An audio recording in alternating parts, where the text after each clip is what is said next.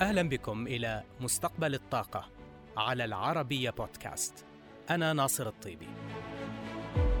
نسعى في هذا البرنامج إلى المساهمة في الحوار الدائر حول عملية التحول في مجال الطاقة عالمياً نحو مستقبل خال من الانبعاثات يضمن أمن المناخ وأمن الطاقة.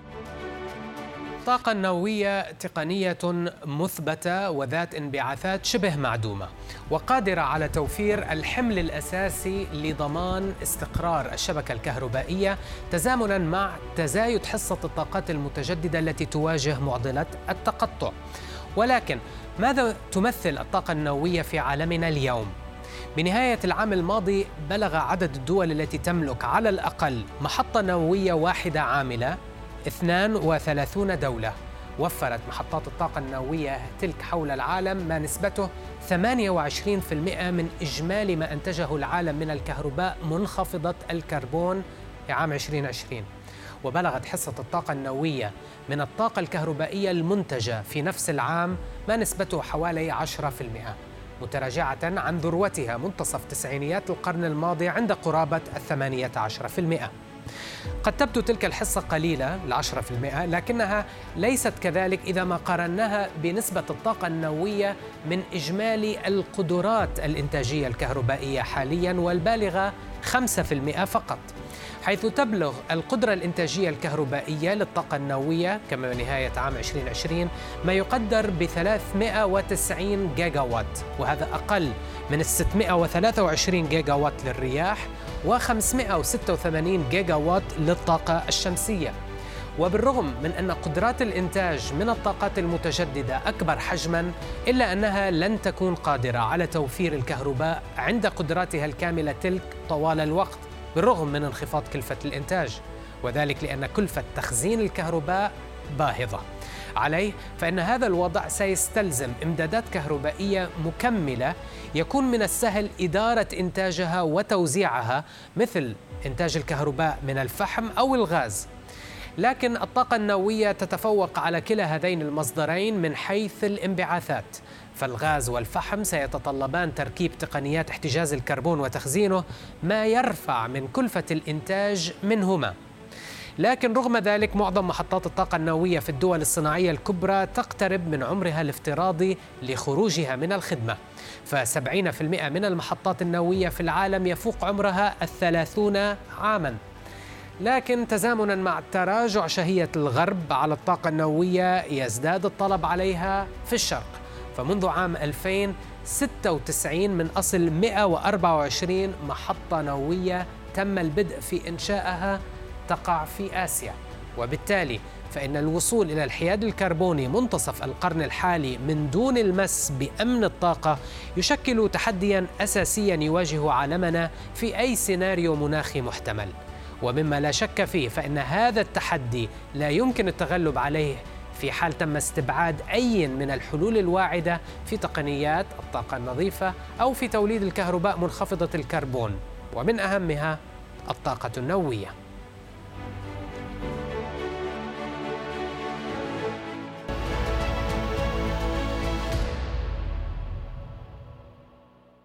حول الدور النووي في مستقبل الطاقة والصعوبات التي تعتريه قابلت الدكتور عدنان شهاب الدين الزميل الأول الزائر في مركز أكسفورد لدراسات الطاقة وسألته بداية عما إذا كان بالإمكان اعتبار إنتاج الطاقة النووية خيارا ضروريا لجميع الدول وما هي المعايير؟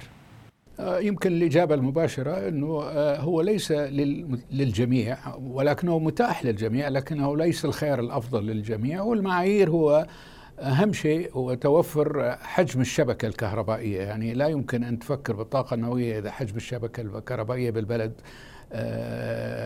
ضعيفة أو صغيرة نسبيا لازم تكون عشر مرات على الأقل أكثر من حجم أي مفاعل. ثانيا لازم يتوفر بنية صناعية وبنية ثقافية وبنية علمية آه، تدعم مثل هالمشاريع الصناعية المعقدة نسبيا. آه ثالثا طبعا يجب أن تتوفر الظروف اللي تسمح بسلامة المنشآت النووية سواء من الجانب الثقافي بالمجتمع أو الجانب المهني. وأيضا وجود موقع موقع يسمح ببناء محطة نووية قرب مياه للتبريد قرب الأنهار قرب السواحل وهكذا. طبعا بالنهاية المعيار الاقتصادي الناحية البيئية أيضا الطاقة النووية جيدة بيئيا لكن هي أهم المعايير. توفر حجم شبكة كبير موقع جيد بنية صناعية تدعم آه، وأيضا من ناحية السلامة.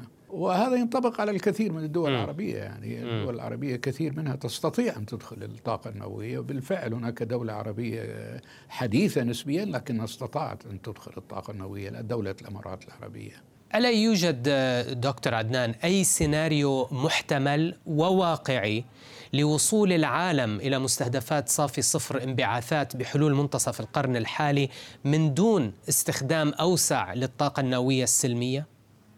أنا في تقديري وتقدير الكثير من الخبراء وأنا كتبت في المواضيع هذه من الصعب جدا التفكير باستبعاد أي من آه، مصادر إنتاج الطاقة الكهربائية أو إنتاج توفير الطاقة بشكل عام ذات الانبعاثات المنخفضة أو الانبعاثات الصفرية أي من المصادر هذا بما فيها المصدر الطاقة النووية ليش؟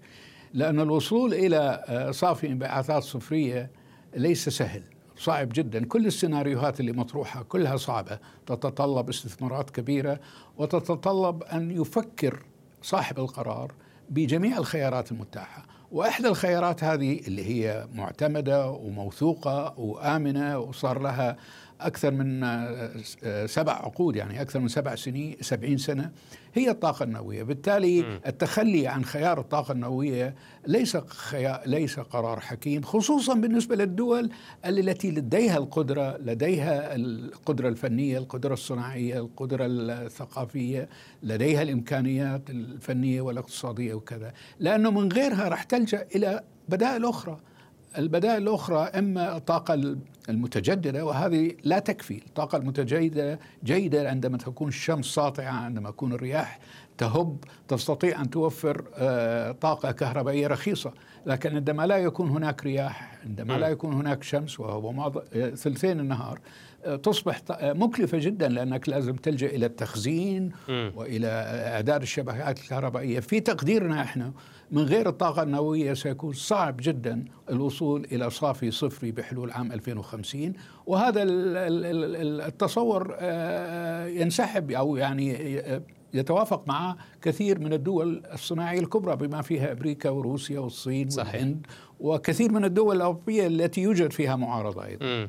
سنتحدث عن إحدى هذه الدول الأوروبية لاحقا دكتور ولكن أعود للآثار البيئية للطاقة النووية، ماذا عنها؟ خاصة تلك الناتجة عن التخلص من المواد المشعة وعن مشتريات وقود اليورانيوم وعن التخلص من مياه التبريد التي تصبح حرارتها عالية، كيف يمكن التعامل مع الآثار البيئية لتلك الأنشطة؟